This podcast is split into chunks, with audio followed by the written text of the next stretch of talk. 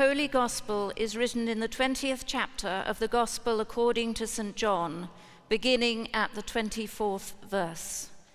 Glory, be to thee, O Lord. Now, Thomas, also known as Didymus, one of the twelve, was not with the disciples when Jesus came. So the other disciples told him, We have seen the Lord. But he said to them, Unless I see the nail marks in his hands, and put my finger where the nails were, and put my hand into his side, I will not believe. A week later, his disciples were in the house again, and Thomas was with them. Though the doors were locked, Jesus came and stood among them and said, Peace be with you. Then he said to Thomas, Put your finger here See my hands. Reach out your hand and put it into my side. Stop doubting and believe. Thomas said to him, My Lord and my God. Then Jesus told him, Because you have seen me, you have believed. Blessed are those who have not seen and yet have believed. This is the gospel of the Lord. Praise be to thee, O Christ. Please be seated. May I speak in the name of the Father and of the Son and of the Holy Spirit. Amen. Amen. When prominent public figures are interviewed, they are sometimes asked what they would like to be remembered for after they are dead and gone. It always surprises me how often they come up with totally unexpected answers. You discover that someone who is famous for his wise judgments as a High Court judge would actually like to be remembered as a budgerigar breeder. Or someone who is frequently in the headlines for his sporting achievement might wish to be remembered for his poetry. I wonder what Thomas the Apostle's answer would have been to that question. St. Thomas or Didymus, meaning twin in Aramaic and Greek respectively, is probably the most well known Didymus owing to his role in early Christian history. Perhaps he would have liked to have been remembered for his missionary work in India. It may be there were things he said and did that history has failed to carry down to us and which he thought he might be remembered for. Maybe Thomas had a good sense of humor or had a special gift with children. I should imagine that the one thing he would not wish to have been remembered for is the thing for which he is, in fact, remembered his doubt. Doubting Thomas. What an adjective have perpetually linked to your name. And in many ways, it's very unfair because he was not the only one who doubted the fact of the resurrection. For example, in Luke's gospel, we are told that when Mary and the other women came to tell the apostles what they had seen and heard at the empty tomb, the apostles thought that what the women said was nonsense. That sounds rather doubting to me. And Cleophas and his friend, with whom Jesus walked on the road to Emmaus, obviously did not set much store by what the women and some of the apostles claimed, for they were extremely skeptical about the rumors of a resurrection. And yet we do not hear of doubting Cleopas. No, it is doubting Thomas. When the risen Christ first appeared to the disciples in the upper room, Thomas was not there, and he was not prepared to accept the reports which the others gave him. Unless I see in his hands the prints of the nails, and place my finger in the mark of the nails, and place my hand in his side, I will not believe. But in many ways, he was absolutely right in the stand he took. Belief in the risen Lord is not something you can base on someone else's word. It's something you must discover and experience for yourself.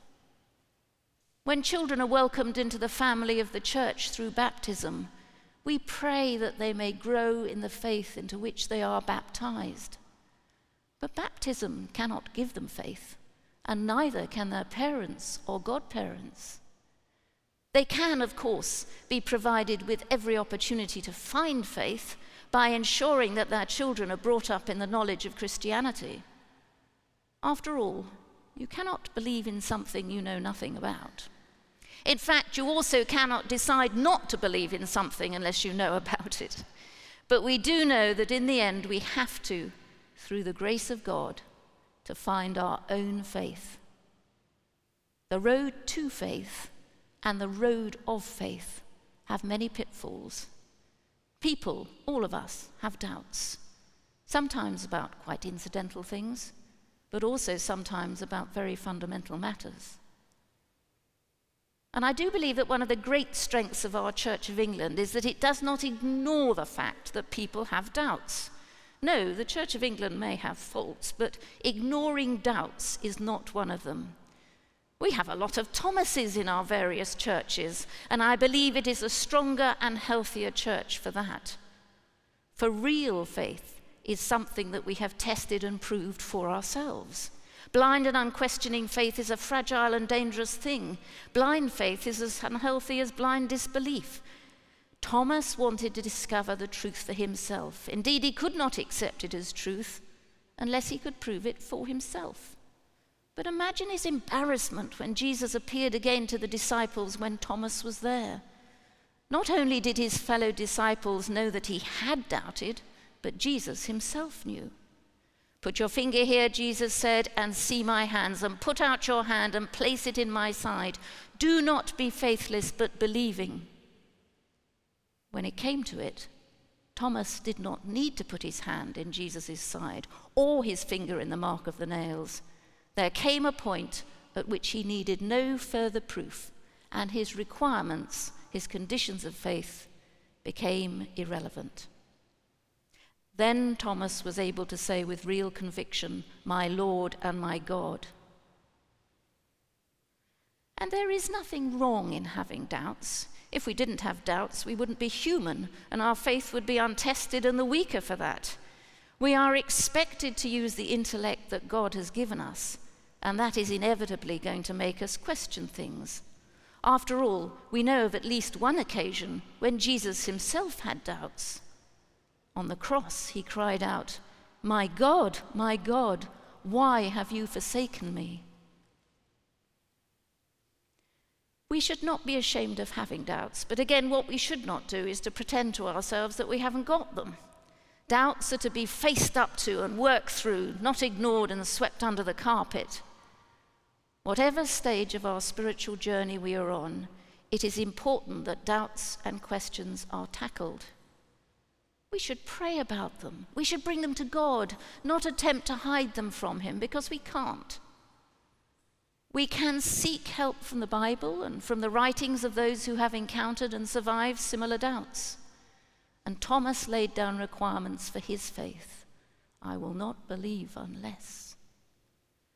So often we hear people say, If you could only prove to me that God exists, then I will believe. Or, if I succeed in this particular venture, then I will know that God exists and I will believe in him. But fortunately, God is not confined to our conditions.